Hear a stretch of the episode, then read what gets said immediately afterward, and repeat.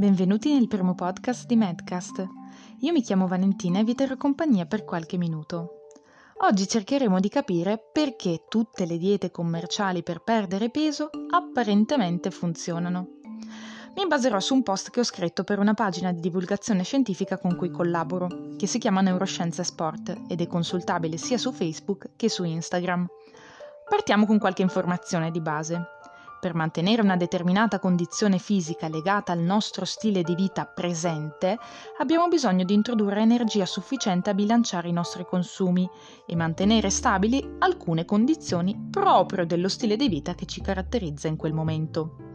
I fattori che determinano il nostro fabbisogno energetico sono diversi e variano in base a tantissime caratteristiche individuali ma se volessimo perdere peso dovremmo senza dubbio fare in modo di creare un bilancio energetico negativo, ovvero assumere meno energia di quella necessaria a mantenerci nella condizione fisica del presente.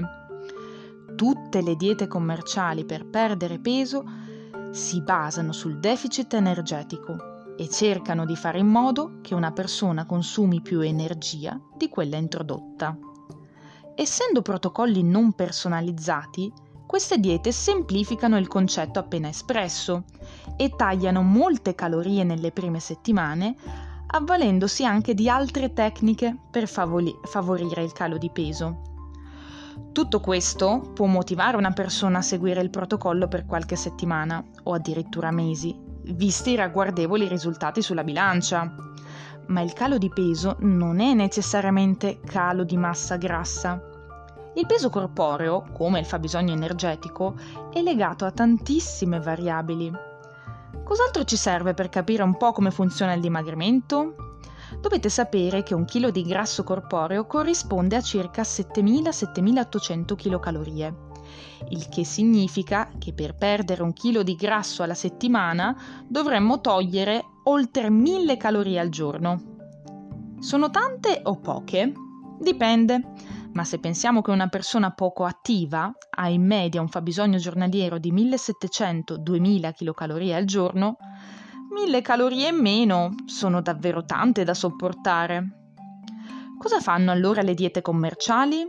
Spesso, omettendo tutte queste informazioni, cercano di creare questo notevole deficit calorico con una serie di strategie sia nutrizionali che comportamentali.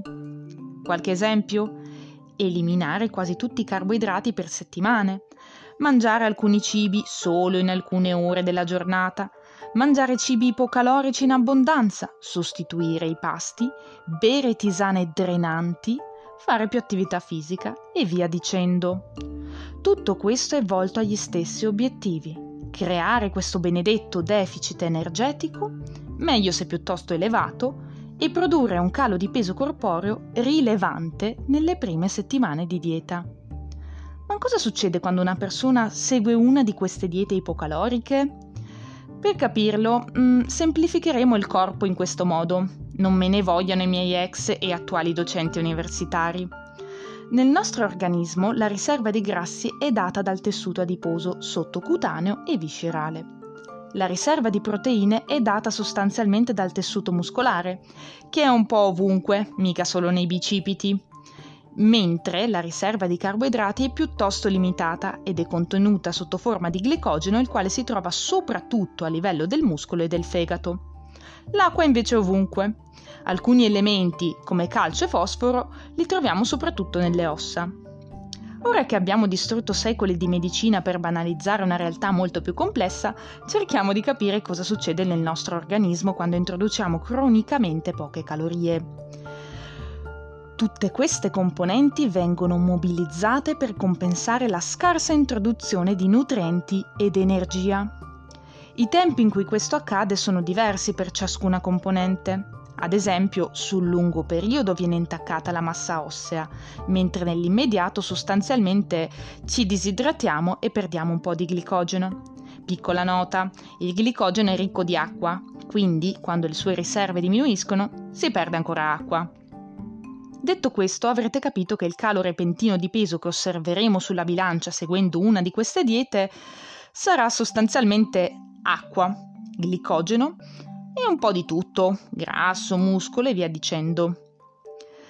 A livello scientifico, per ridurre il rischio di perdere altri tessuti oltre a quello adiposo, si suggerisce il contrario di quanto fanno la maggior parte delle diete commerciali, ovvero cercare di non escludere gruppi alimentari, non creare deficit energetici troppo alti e cercare di calare di peso lentamente, aumentando anche il livello di attività fisica generale, sia con allenamenti di tipo cardiovascolare che volti a stimolare i muscoli. In poche parole, cambiare il proprio stile di vita in modo graduale e permanente. Non esattamente 10 kg in 10 giorni, vero? Ma cerchiamo di riassumere tutto in un discorso più semplice. Possiamo dire che le diete commerciali funzionano per perdere peso, ma non necessariamente si perde solo grasso e non è detto che i risultati rapidi siano facili da mantenere.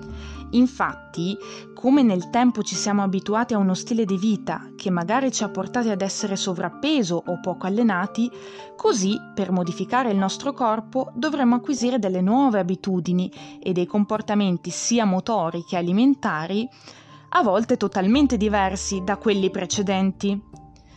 Qualche persona si troverà meglio seguendo delle regole, qualcun altro avrà invece bisogno di essere più flessibile.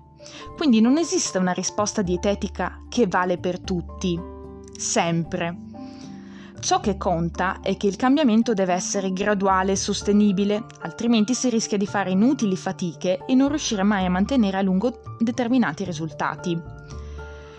Io mi sento di sconsigliare diete fai da te e di cercare un percorso adatto alle proprie caratteristiche ed esigenze, armandosi più di pazienza che di sovrumana forza di volontà. Qualunque sarà la vostra scelta, cercate di farla con consapevolezza e puntate a un cambiamento duraturo e stabile nel tempo. Questo sì che vi farà stare meglio,